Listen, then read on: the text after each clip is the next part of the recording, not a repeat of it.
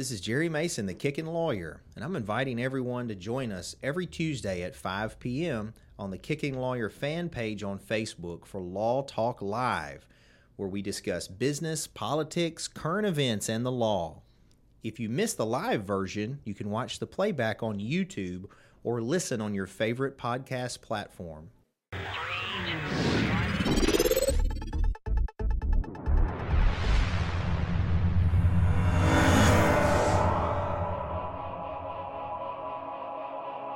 Mason, the kicking lawyer, and we are live for another law talk.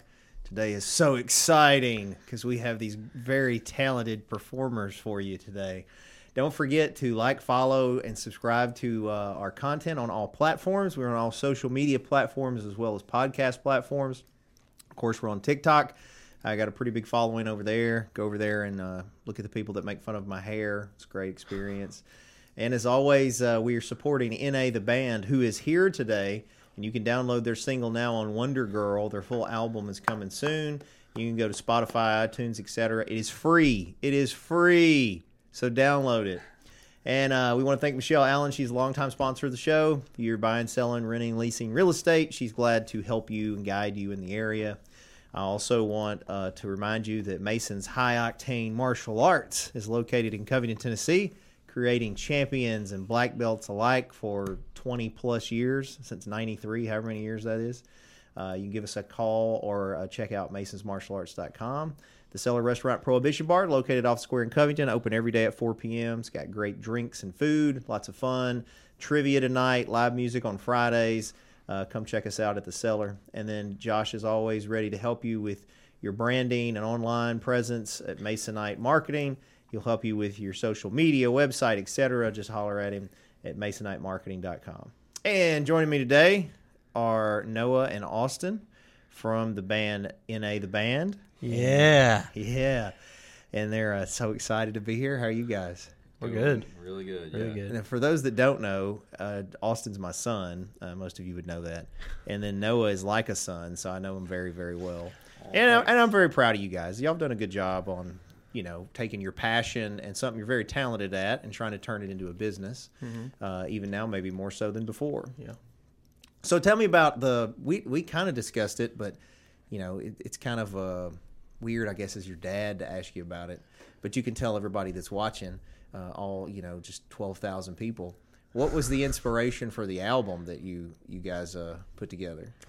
Well, I went to a concert at the Orpheum in Memphis for uh, the band Camino, which is a local. Uh, they were local. They all went to University of Memphis, and a couple of them went to ECS High School. Graduated in Memphis, lived in Memphis, grew up in Memphis, and then they went on to have you know this pretty successful career. They're def- they may not be like A listers, you know, they're not Taylor Swift breaking Ticketmaster, but I mean they sold out the Orpheum and they sell out theaters and, and various other arenas around the country. I went because I've been listening to them for a couple years, saw what they did, listened to the songs, realize that the songs weren't necessarily just, you know, eye opening musical skill playing, but like they were catchy, they were clean, they were uh, marketable, and they were just fun. And I, I saw everybody in the room singing their songs at the top of their lungs, and I just thought, man, I really think me and Noah could could write songs like this and and you know do something like this. Like I don't think it'd be not that it's not hard, but I think that we are capable of doing that. And Yeah. the next day we had a gig at a nature center for like a hundred dollars, and I got a ticket on the way there, so I was in the hole like eighty bucks by the time we got there. And uh, I just asked him, you know, would you would you want to maybe try and do this whole music thing for a living? Because we've all we've been told for years that you know remember me when you're famous, and now we're gonna actually try to get famous. It's really interesting too because like Austin and I through college, you know, we were doing like Southern gospel stuff and choir stuff, and I was doing bluegrass stuff, and so this whole album was completely different um, musically than anything else that we'd ever really done before. Yeah. But at the same time, like me growing up through high school and stuff doing music, I always really wanted a band that was kind of more poppy, alternative style. And so the way that it's kind of come to fruition has been kind of interesting. Like when you told me, "Hey, you want to just start a band?" I was like, Uh, yeah, let's just go ahead and do it. Yeah. So now we're a band, quote unquote. Well, I mean, in some ways, you, you've taken some steps further than other people. I mean, you technically have gotten produced, and you have an album, and uh, I mean, that's steps further than a lot of folks. It, it's interesting to me. I, I've discussed this with at least you, Austin, before, and, and people have heard me complain about it on here, and it's why I have the interest in the recording studio and everything. That people that are very talented um, some and I'm not saying this is definitely not you guys. Y'all are y'all are taking it to the next level. But a lot of people, Terry Bell's an example, that are very talented, they never take it to the commercial level. You know, that they're better than most of the people you hear on the radio, and people don't know about them, don't know how to pull the trigger to go to that next Yeah. step. So I think y'all are young enough and you're very talented um, that you know it's definitely something that can happen for you. Yeah. Well, I think we're. It's not lost on us that this is going to take a lot of time if we mm-hmm. want to actually do it, and obviously we have, you know, our working lives that we have to, and we have to maintain our livelihood while we still do this. But this is the time to do it because there's not much to risk here. I don't have any kids right now. He doesn't have any kids right now. There's not. We're not leaving, you know, six figure jobs to try and do this. This is kind of our opportunity to really give it a shot. And like you said, we've been told we're one of those couple of those guys that's been told that we're good enough to do it. Why not at least try? Yeah. That's my thought process. The way I look at it, kind of too, is that like on top of um, the band stuff and like learning how to market ourselves, you know, that's also skills that we can apply elsewhere in jobs and Yeah. things like that too. So even if we do bust, you know, in, in the musical sense and, and decide to call it quits with NA, which I don't plan on doing, But it'll be a good learning experience. it'll be a great learning experience regardless. Yeah. So. Well, you know, s- sometimes it's success if you're doing something you enjoy. You know, like Austin and I were recently discussing this, like what metrics equals success to you. And I think I'd asked both of you that when we were riding wherever it was the other day to Jude's thing about, you know, what would you, what would be required for you to feel like, oh, I'm successful now. And uh, well, I'll let y'all speak to that real quick, and then I got a, another question. So, what, what to you right now, where you're at, would equal, oh, we're successful? For the band or just individually? Band. Well- Well, And I guess it technically ties into individually. I would say that if we got to a point where we could play music for a living, and, and you know, for what we we both make now, that would be a form of success for me. But really, just just maintaining the freedom to be able to do it, I think I would also consider success because it's very. I mean, there's nothing more fun than performing for people. So if I could always maintain the ability and the liberty of being able to go and play gigs and play shows, uh, I think I would consider that success in the long run. Yeah, I mean, I find success. I, I- get pretty excited about small things, so um, pretty much anything's like, if somebody was asking about us or like saying they listen to our songs or like was singing along with us on songs that we've written, like, um, like when I wrote Kathleen, like a lot of my friends really enjoy Kathleen, and will sing that along with me, you Yeah. know, when I'm singing it. And I find that in itself a way of success too, you know. Yeah, like our friend sent us a screenshot of his Spotify most played, and Wonder Girl was the number one, and Yeah. we we both kind of got giddy about that. like, oh, you and actually, It's, it's those things too that make you want to do it even harder. You Mm-hmm. know, like you just want to go out and write the next song that they're gonna enjoy. Yeah. it's it's addicting, really. so we've wrote, we've already written half an album since the out since we've finished the album that's about to release. Does it so. sound similar to the one that's? I would say pending? it's. I'd say it's even more marketable than the one. Well, because one thing that I found interesting on the one that you guys uh, have recorded and we were involved with was to me there was like an almost like an '80s feel yeah. to it. It had like, especially even Wonder Girl at the beginning, the whatever that is.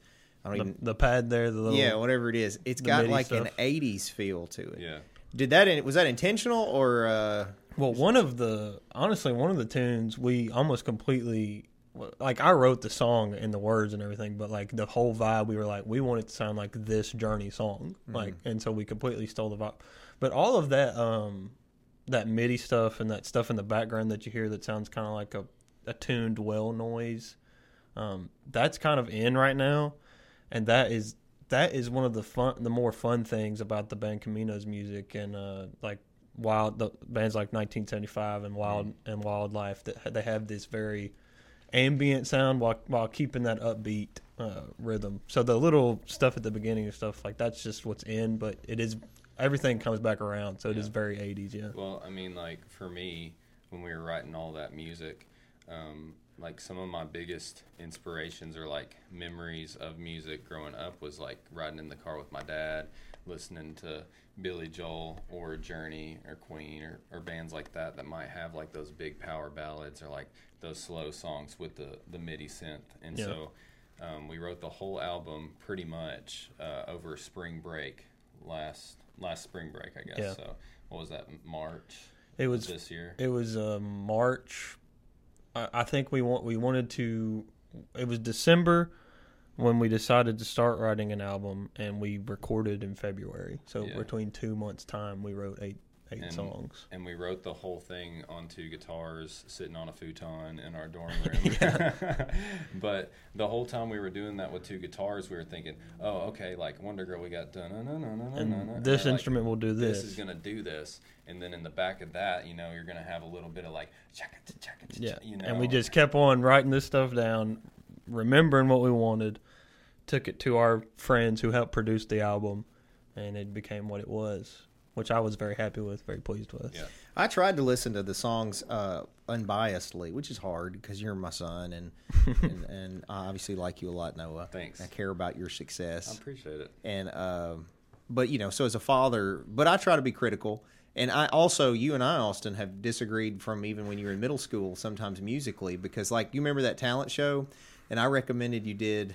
I forget what song it was. I was like, they're not going to get it. That you should do this was more marketable, and then you did whatever and won with it. Yeah. So I mean, I get that I'm not. I get that I'm not the. Uh, uh, you know, there's certain certain aspects of it I just don't get or understand. And uh, anyway, but listening to it, trying to listen unbiasedly, I think it's good. You know, like I listen to it regularly. Madeline listens every day to Wonder Girl. Oh dang! Literally every day she listens. She we were driving back from uh, Camden.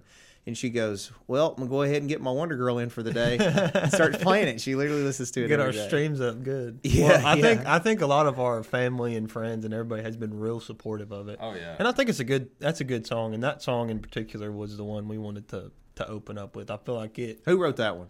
I wrote. he that wrote that one, yeah. Who's it about? Um, it's honestly not about anybody in particular. I was right. I wrote most of this. Well, we. we I, from my perspective, I always try to put it into the shoes of a different person, like a make uh, make believe scenario of somebody else. So Wonder Girl was like the shoes of some guy that saw a girl at a party, but didn't know if he was going to have like a second chance to ever see her again. yeah. He writes from a different perspective. I have to write from Experience. like the love songs that are positive and about loving somebody, if I had a hand in them, it was me thinking about McKenna. Mm-hmm. And if they're about breaking up or, or anything else, it's the antith- antithesis an- antithesis of me and McKenna. Like I have to, I have to channel my reality. When you can just be like, what if we wrote it about this and somebody going through something like this? Well, I have to pull from my my own experience. It's weird. So so the album has what was it eight songs? Mm-hmm. Eight. Yeah, and what was the what did y'all plan on dropping the full album? Well, I've been pretty lazy about putting it online, um, getting it ready for, I guess, the queue. Is it a queue or In a queue. Or, yeah. I don't know In how queue. to say that. But, um, Putting it in queue. We were planning on releasing it sometime at the end of the year, like Yeah. maybe the first of next year. We were gonna do it the end of this month, but then life kind of got, you know, crazy. Holidays, getting work and stuff all Yeah, sorted moving out. here and yeah, you stuff, moved so. here, and so I think that the end of the beginning of the year, I think we're gonna release it, and we want to we want to give uh, ample time to tell people about it too. So I, I hadn't talked to you off the air yet about this, but I figured out how to get your records pressed and the cost on all that too. oh, Oh, cool. nice. By the way, uh, and the one that I'm looking at, you put the pic- a picture on it. It's more expensive, but I figured with an album, you can, especially when we do the store, and this is something we got to move on soon because it has to. It takes like 16 weeks for production, and I wanted to get them in time for when we do the record store. Uh, but- but Like an actual we'll talk about it. record? It's a record, and it has. cool. uh, it's you can get them different colors. This one place I found, and uh, you can even put your picture on it, so that the album is your picture, and then That's it's all packaged cool. So it's a premium product, Heck yeah. um, but it's expensive. But but uh, we, we will talk about all that later. uh, but I thought that'd be cool because you know Yeah. albums are coming back in, and for folks watching, I was just thinking about it because I noticed some of the viewers that were coming on and off of different um, g- generations.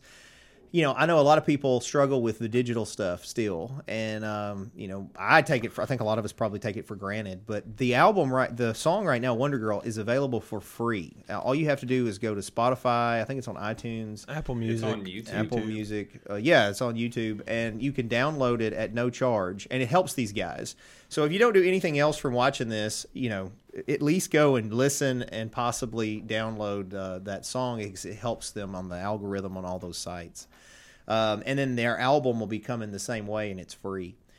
So uh, I've talked to both of you either I don't remember if it was here personally about these things, but these are sort of general questions I always ask artists. Is you know what is your inspiration? You sort of touched on it with listening to music with your dad, but musically, who do you feel inspires you?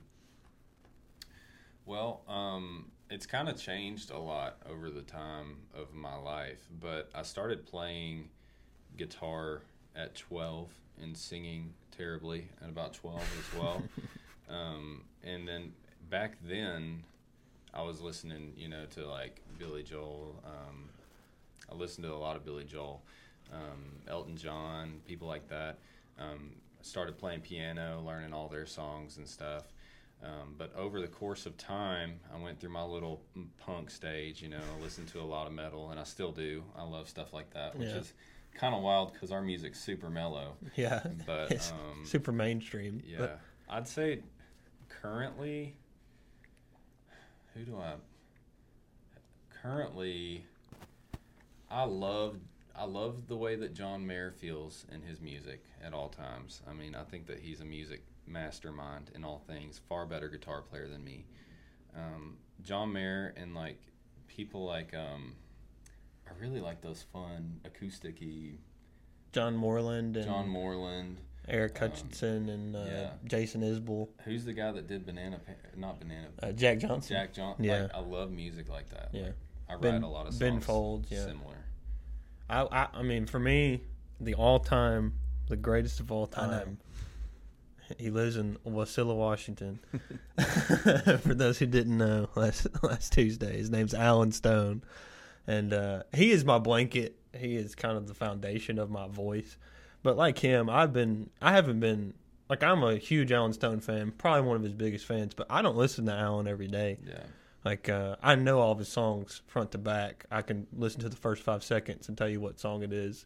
So I don't ha- I don't really, but I really right now my dream is to write one song as good as uh, like like a chorus even as good as a Jason Isbell song. Like Yeah.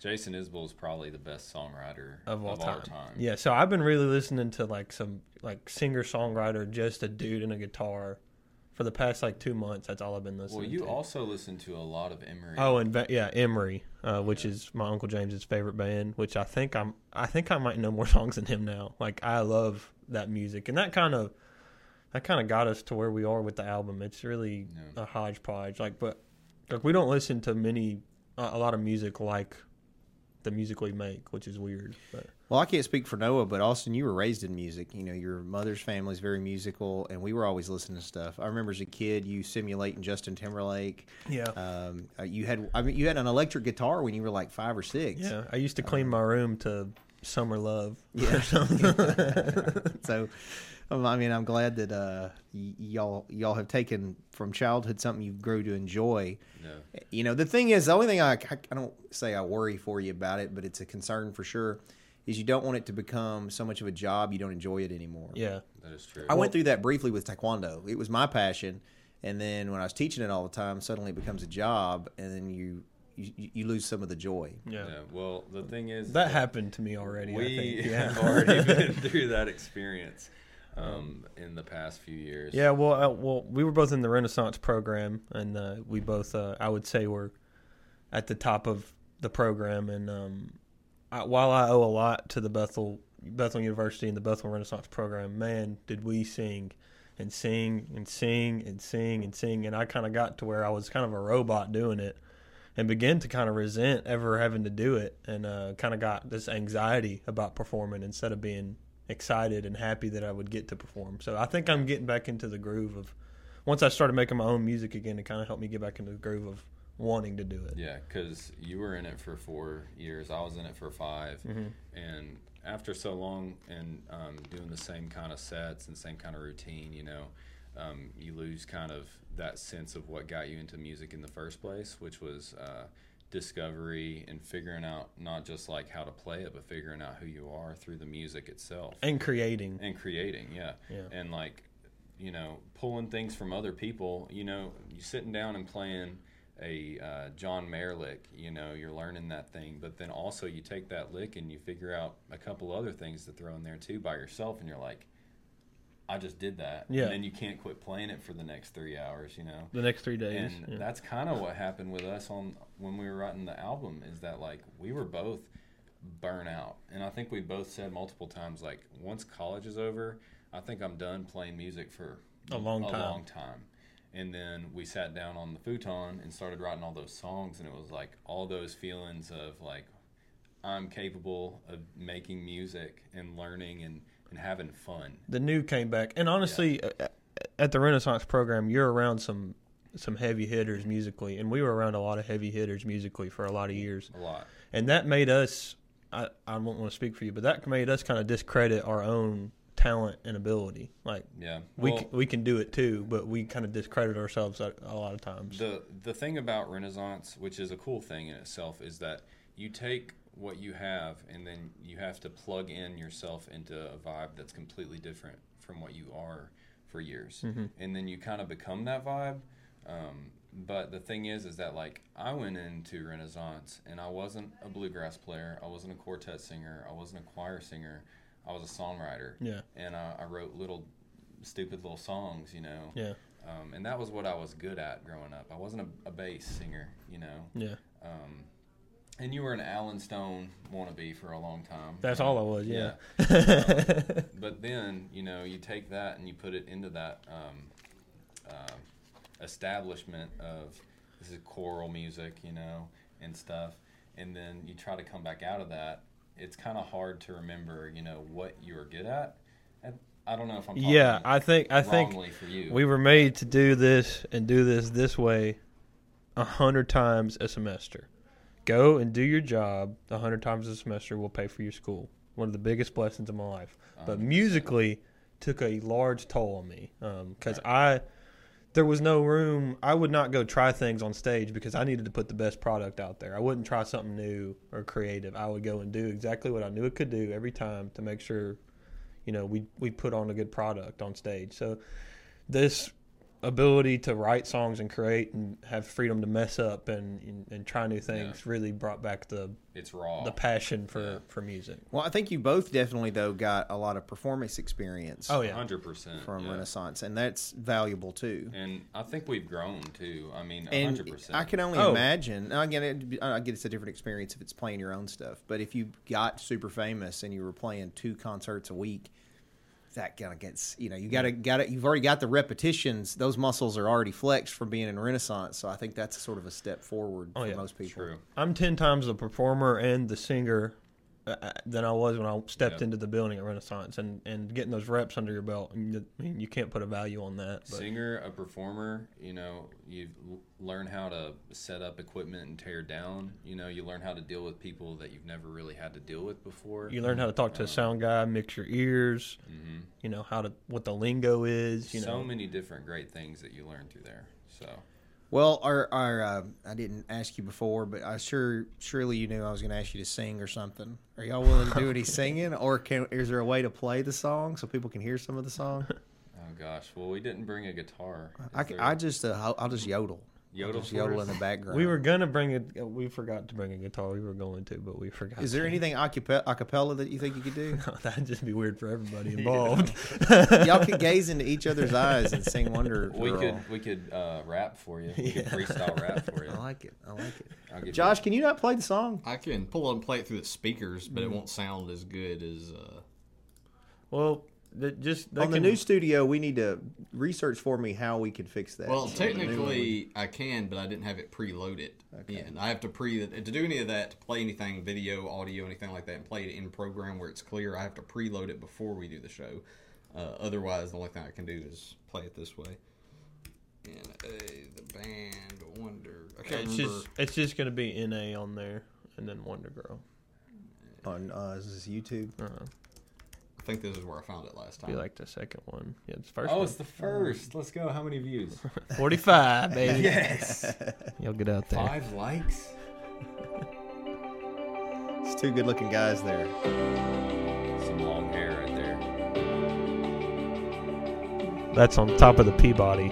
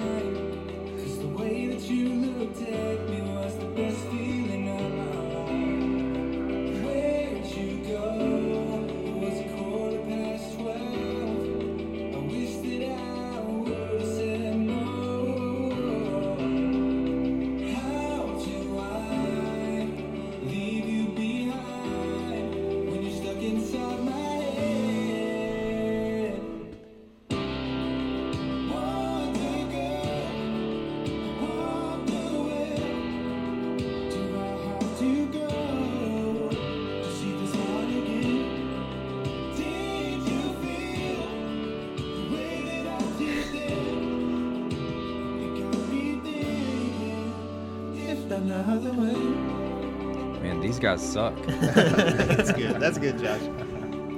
I wanted it to at least get through the chorus. Yeah. him.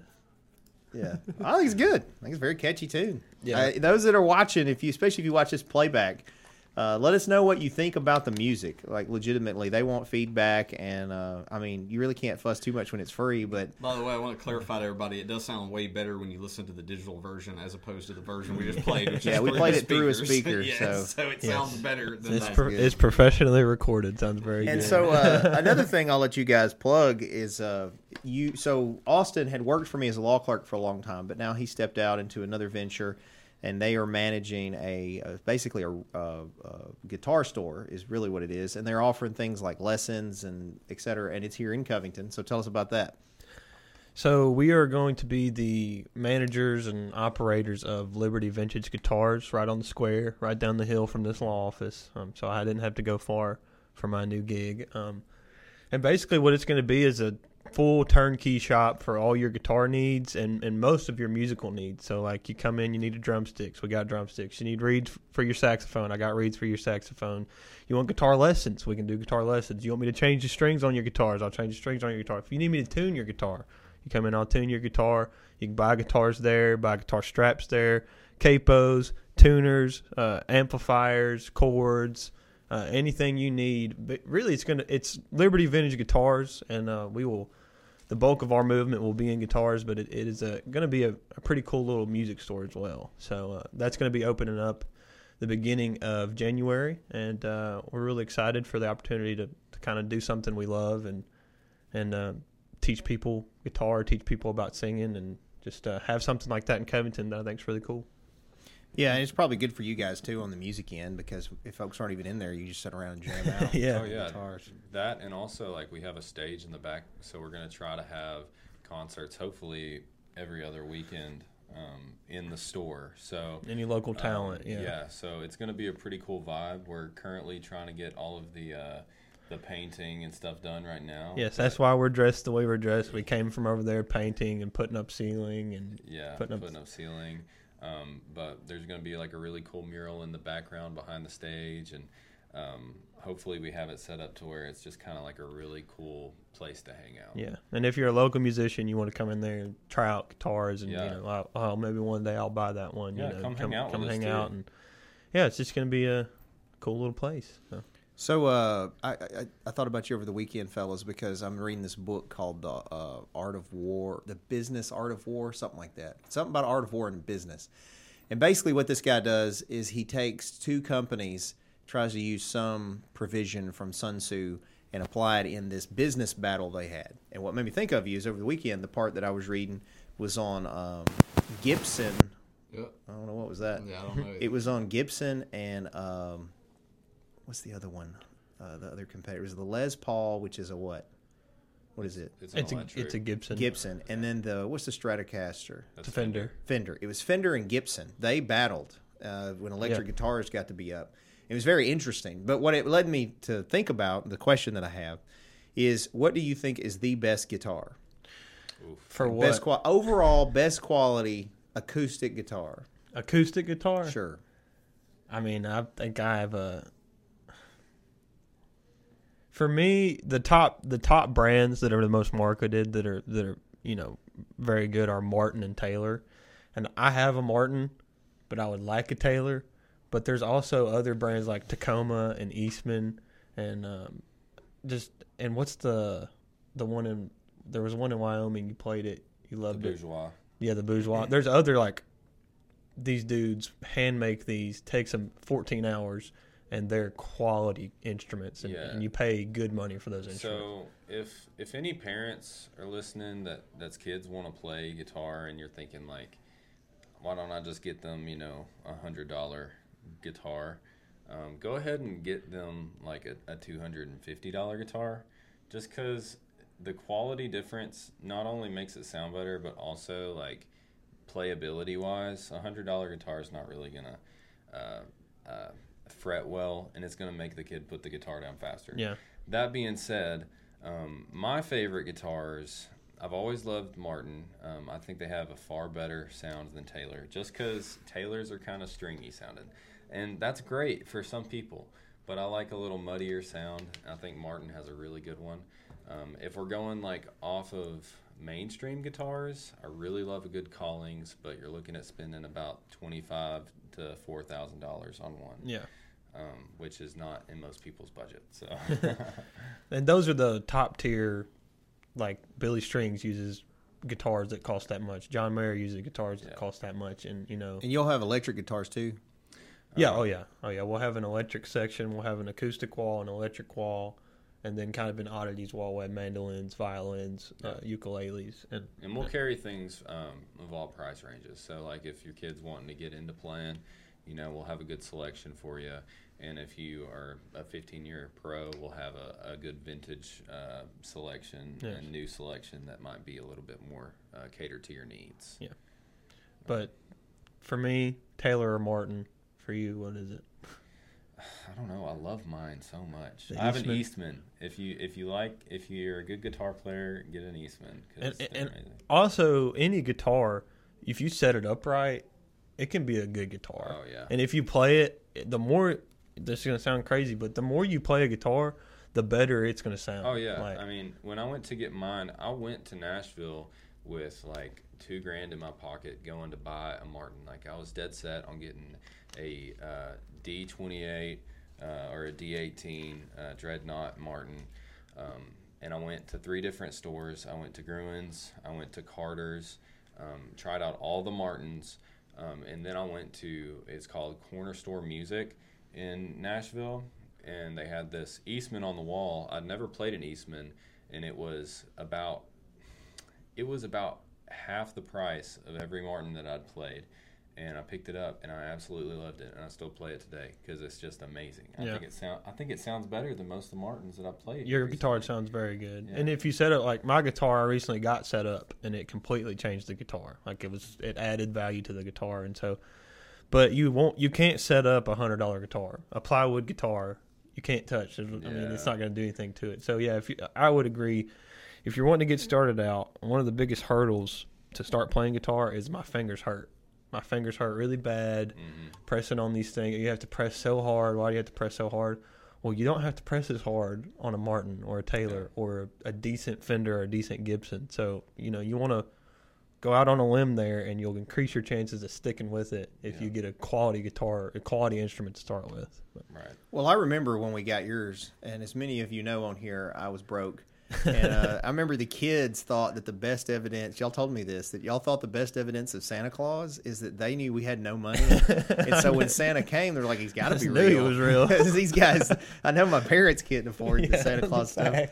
So I remember vividly, we went in that, uh, it was Guitar Center. Guitar Center, yeah. Yeah, and he would he would always go in that room and play all the different ones. And Yeah. there was this one, the one particular one he wanted, and we looked at it. And Madeline and I literally saved for I think a half year uh, to make sure that we were able to get him. And then that Christmas made it worth it because he got it and he was real emotional over it, and I could tell it was a big deal. I still that's the only guitar I use. That's the only guitar that I play, and Yeah. Yeah, well, I'm just glad that's we were able to get it for you because I think you know y- y- when y'all were kids, even though money was uh, tight to say the least, if you remember, I always tried to to foster your things you're interested in and talented. So like books, we were all about your books. If you were into this sport for a second, if you were into that, we we tried to do whatever was necessary to build that. And I think as a parent, at least hindsight, I'm glad that we we did that with our kids. So and we didn't we didn't try to shoehorn you in. Of course, I always wanted them all to do martial arts. And uh, Austin, probably more than the rest of the children, did I, I don't want to say look up to me and put words in your mouth, but you did constantly like if I was into the motorcycles, you Yeah. were into the motorcycles. As I was doing martial arts, he's into martial arts. He's up there, little head running around doing MMA. Well, I think the I found like I I liked doing jujitsu. I didn't want to do taekwondo really. I wanted to get my black belt, be done with taekwondo. Then jujitsu and MMA. I love doing that. Um, and then eighth grade rolls around, and I found something like I wanted to be good at something because I knew you were world class at martial arts, but like I didn't I didn't seem to have a natural aptitude for it. I started singing, and them girls started screaming.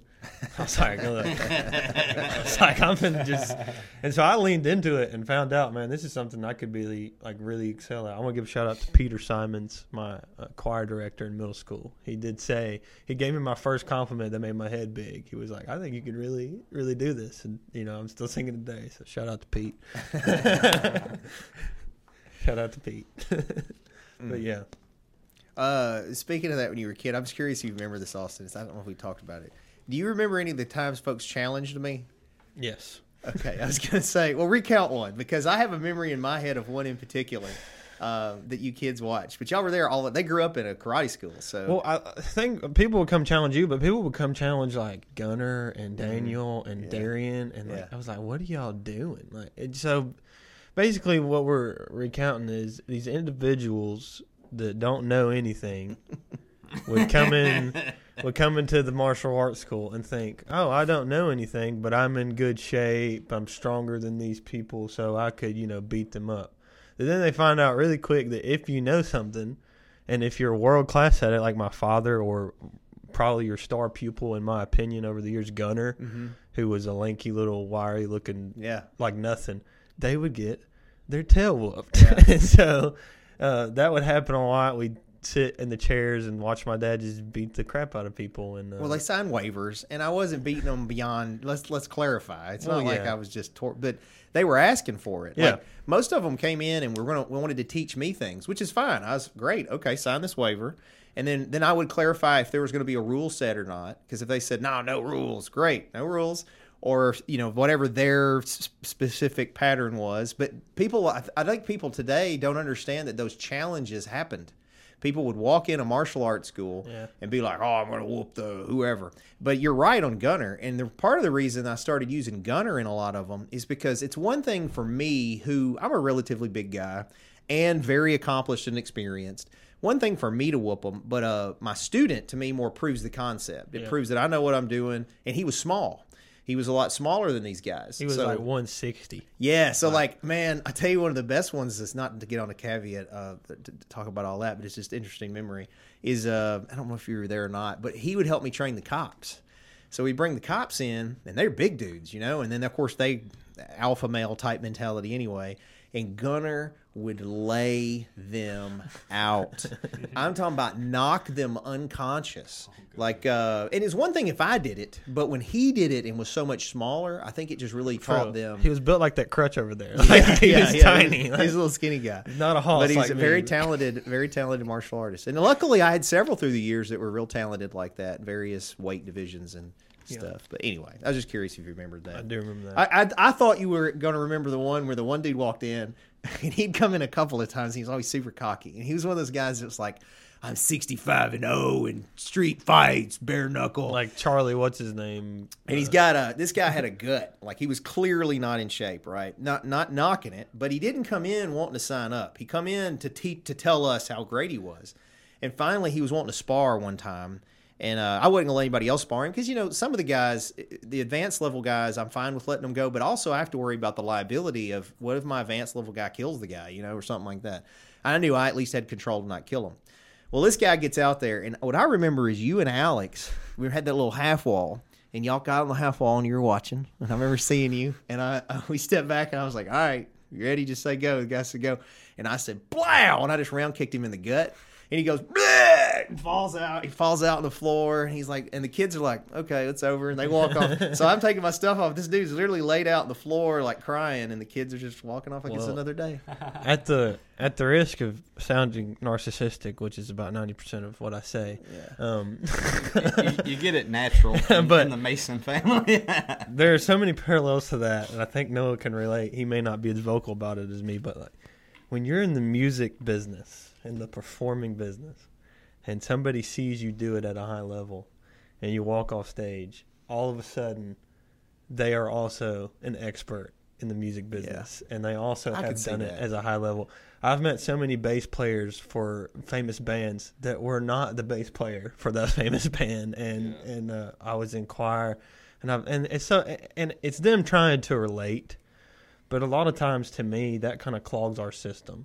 It's like if you're getting out there and you're not taking it as seriously as I am, and you don't, and truth be told, you just don't have the natural talent for it. That kind of uh, puts a lot of pawns in the machine that may not need to be, need to be there. So that kind of clogs our system in trying to get to the next level. It's, it's exactly the same in filmmaking too. So Yeah, it's so- the same across the board: music, filmmaking, martial arts. Well, you, it's you saying that though made me start rethinking something I told you before because you've commented. You know, you're like me. You're you haven't. I think as I've gotten a little older, I'm better at not appearing quite as arrogant as I probably am on, on just a few things, not everything. like I'm not a music guy, right? But martial arts, I'm a little arrogant on it. I mean, just being honest, right? But what dumbfounds me, and I'm sure you struggle with it with music, is I've found that a lot of times people's comments are based on ignorance. Yeah. They just don't know. It's not they're bad people. They just don't know. And anyway, what I was going to say is I've told you before, Austin, like, oh, you just, you know, you need to be careful saying whatever to them. You need to be respectful. At least they're here. And you're like, this guy's an idiot. You don't know. but, but at the same time, you got to have contenders. Yeah. It- it's like I would go to tournaments, right? And uh, especially as I got skilled, I'd show up, and there would literally sometimes be people not compete because I was there. Well, there'd be a couple other guys standing there that you were like, that guy's going to lose. You know, you just look at him and you're like, this guy's not going to win. But he's a contender. He's there. You know, if there's not somebody to be rated against, Yeah. how do you look like you? well, know, yeah, I did the same thing. Like, again, this is I apologize, everybody. This is going to sound awful, but I would go to talent shows and I would pick the spot in the song that would mean I was going to beat them. Their song when they were in their performance, I'd pick the moment that meant I was going to beat them because they didn't, you know, measure up. But but Never, never apologize for Noah, being you're the being so quiet on all this. Well, because Noah, look, Noah, I'll be honest, he's a better musician than me and a better guitar player than me. Um, and I, I like to, but he has my respect. And I think I had a problem for a long time with uh, with the baseline of like nobody had my respect. And I think I've, I've as I've gotten older, that's gotten better. Once I went to Bethel, that got a lot better. Like I thought I was the bee's knees. There was nothing better. There, look, I am scraping the bottom of the barrel. Really, like there's so many talented musicians out there. Like I so many. I was a little bit more humble than you. Oh, you're definitely more more humble than me. That's what I'm. That's what I'm trying to say my, my first singing competition that I uh, tried out for, I didn't even get into. I was 13, and then when I was 14, I tried out again, and I made it into the top five. And when I was 15, I, I did it again, and I made it into the top three. And when I was 16, you know, I got second. And when I was 17, I finally won it. I stepped up, but like See, there was I an was, issue. I was never good enough, you know. See, I, everything around here, I just won, and so I think that really, really hurt me. It hurt me in a lot of ways. I can't sing harmony. Uh, I can sing harmony, but I have to work a lot harder to do so, and that is in large part because I just was always singing a solo, always singing the melody. I was never made to do it, and I wish if I could go back, there was. I wish there was ten dudes that were out of my like way out of my league at the time that I could have pulled from and learned from, and I'd be ten times the musician I am today. But instead, I was very top heavy here, and uh, and I believe that kind of that kind of hurt me. So I hope that like something like this guitar store will bring the because I know there's some heavy hitters in this county in this city that will bring out some people from the woodwork, and you know we can all kind of get better together. So Yeah, that'd be awesome. yeah, Yeah. So on the confidence thing, though, I, I don't think you should undervalue that. Like at any point, you know, the kids, and for, whether it's fortunate or unfortunately, saw me and to some degree emulated me. I've been told that. And as a younger man, I was much more uh, confident. Uh, well, I probably wasn't much more confident. Uh, arrogant is again probably a better word if I'm being honest. But it wasn't unfounded. Is the thing is that I would go and compete, and in, specifically in the martial arts world, I was very very confident. And so the kids learned, and of course I taught confidence too. In martial arts, you learn confidence. So he got a black belt along the way, and it was hard. I didn't give them the black. My kids had the hardest black belt tests of anybody in our school's history because I didn't want th- anybody to say that he got breaks or just got it because he's my kid. I wanted to throw up the whole time. Yeah, he's crying and everything. It's I was crying. Yeah, I think I was crying. It was like an hour it took me to do it. I think I was crying for thirty minutes of it. but that was part of the test is if they don't, as long as they don't quit. I don't care if you're crying, just don't quit. Yeah. So but there's some development of that, and I think some of that rubs off, and it's a pro and a con because uh, I think sometimes if you're too overconfident, you miss the opportunity to grow because you don't realize there's things you can learn from other people. Uh, but at the same time, you have to have a certain level of confidence to perform, to step out and, and risk things, try things you, you haven't done. You know, miraculously, Alex, he's pretty confident. You know, he'll do trying to try to be a Navy SEAL.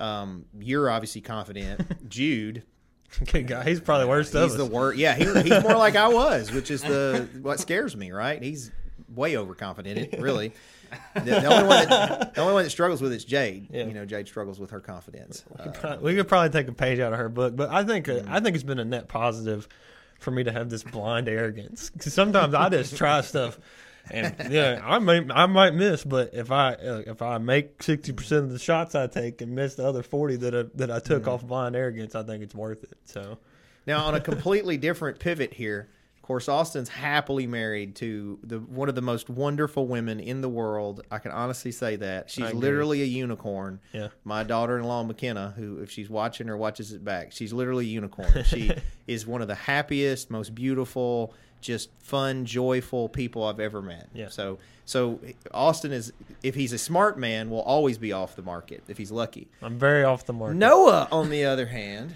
is on the market. And, but I, but I'm going to go ahead and say something, Noah, because I know some things you don't know that I know. Um, I, I, we got to work on your game a little bit, though, brother.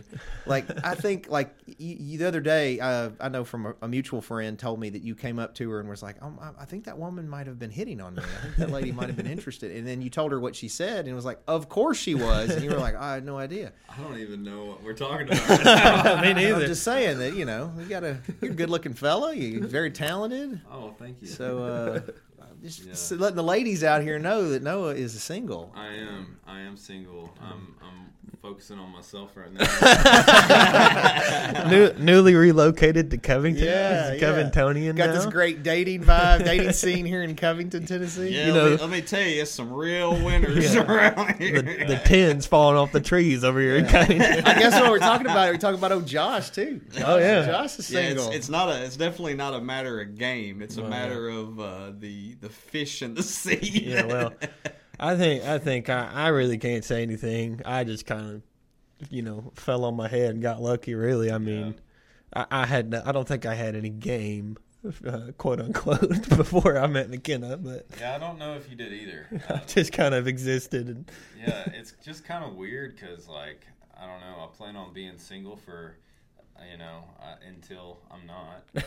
Uh, but like, I haven't ever really had to worry about game or like getting older, you know, or like. yeah, you might, you know, you're fat. 23 now. You know, I know. He's, he's just I- wasting away over there. I know. I was I was trimming up my my beard the other day, and I looked, and I had like four gray hairs on this side of my head, and like four or five on this side, and I was like, man, I'm like halfway Just dead. falling apart. I know. It's only if you really it's just got 40 years. You know, that's all we got. So you know,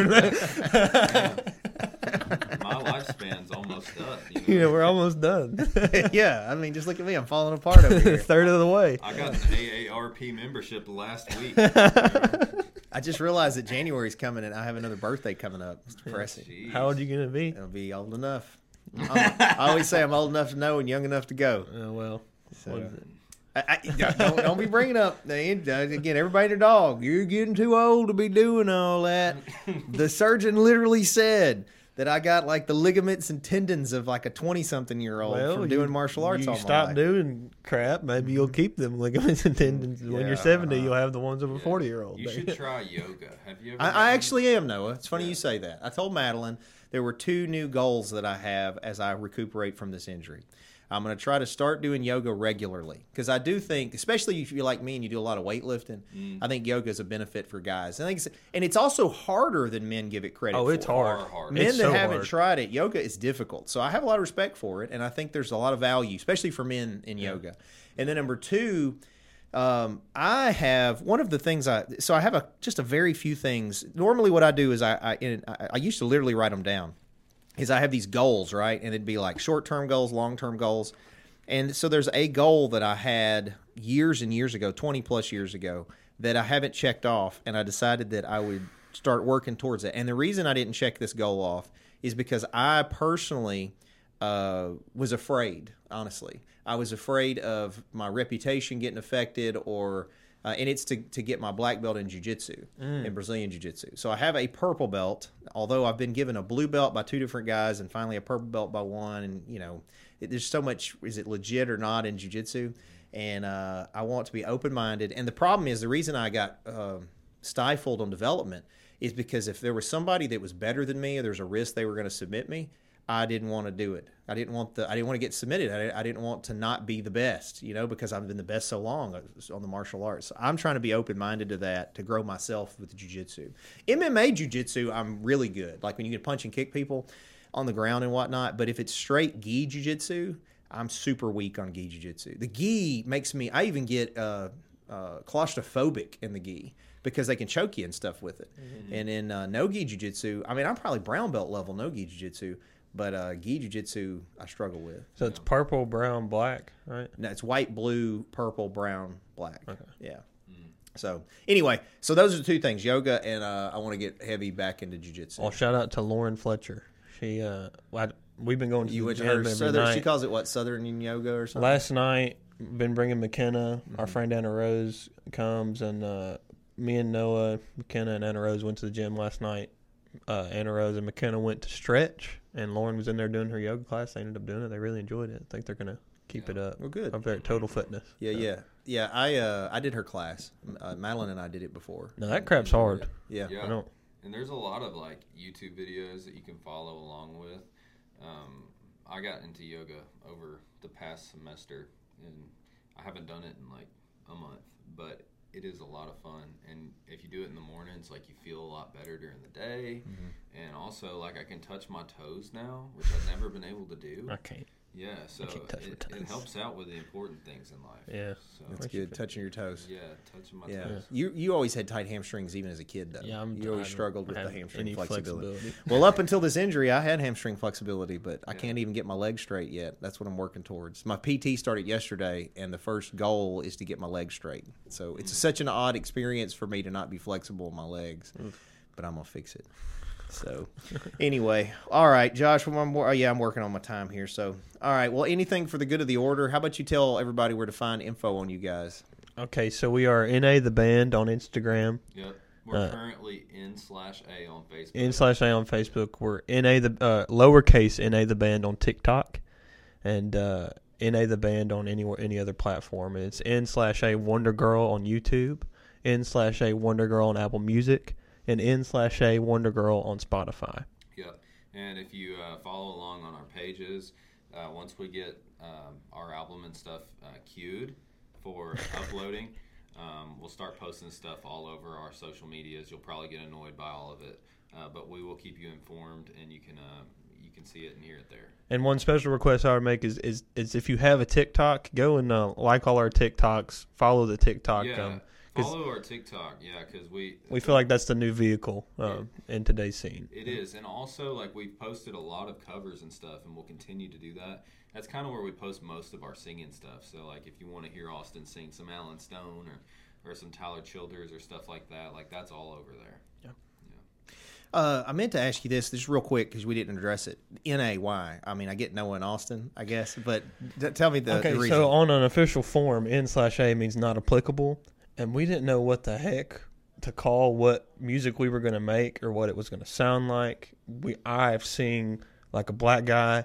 He sings like Bruno Mars met Brendon Urie and as a bass, so we didn't really know what it was going to sound like. Didn't know how we would fit in. What what what what was our niche, and uh, we're kind of finding that more and more as we go along. So uh, I thought that non applicable plus Noah and Austin was going to be a would be a cool little thing. And so Yeah. far, I think it's sticking with our our college scene. Yeah. The college people have picked up on it, and you know we've given some merch concepts to them and stuff. So Yeah. I Also, Narcotics Anonymous too. yeah, we found that out. But you know, Shout out Ben Dickey. yeah. Right. shout out. Shout out. he got back from uh, New York. All right, cool. Well, I appreciate you guys taking the time to join us, and uh, I wish you the best of luck. Thanks for having us. Obviously, I will be, I hopefully can be an asset to help in any way that I can, no matter if it's the guitar stores or whatever. Yeah. I want you both to have the, the greatest success. Well, thank Thanks. you. Love you, Daddy. Uh, I love you too. All right. If you guys haven't already, also like, follow, subscribe to the Kickin' Lawyer stuff. We got the Law Talk podcast as well as Kickin' Lawyer on TikTok. Um, don't forget to try both of those. The Law Talk podcast one uh, covers this stuff, Law Talk podcast clips, and then the Kickin' Lawyer's got legal bits and Yeah, things like I, that. I need to make us a new uh, TikTok lower third that's got both of them. Yeah, just do that. Yeah. Uh, of course, we just talked about NA the band here. They're here with us. Their single Wonder Girl is available across platforms for free. Free. Download it, help them, like them, follow them on TikTok, all that stuff. Uh, Michelle Allen is uh, our longtime sponsor, good fan of the show, also good patron at the cellar. She's there pretty regular, and uh, she's your go-to in the area if you're going to buy, sell, rent, lease, uh, anything with real estate. Uh, and she's also just a good good lady. And then of course Mason's High Octane Martial Arts, we talked about briefly, has been open since '93. Still training people all the time to become their best self and get their own black belt. Maybe a goal of yourself. Just give us a call, MasonsMartialArts.com. And of course, the Cellar Restaurant Prohibition Bar. I'm headed there here now to do trivia for the last time this year. It's holiday themed trivia. If you guys want to join us, it starts at 6:30. It Opens every day at four o'clock. I think we got T-bone steaks as a special uh, this weekend. Uh, Brian just sent me a picture of it. It actually looks really good. And of course, Masonite Digital Marketing. Josh is ready to accelerate your brand. If you need help online with website development, social media postings, etc., he, he's glad to help you out. And thank you guys for watching. I was talking the other day about things that I'm thankful for. I, I mean, you know, this whole kicking lawyer thing has done well, but it's because of you guys. It's because anybody would watch or give me any attention, and I, I appreciate your trust uh, and support on all of that. So I hope you have a good rest of your week. We'll have another law talk next week. You guys keep kicking.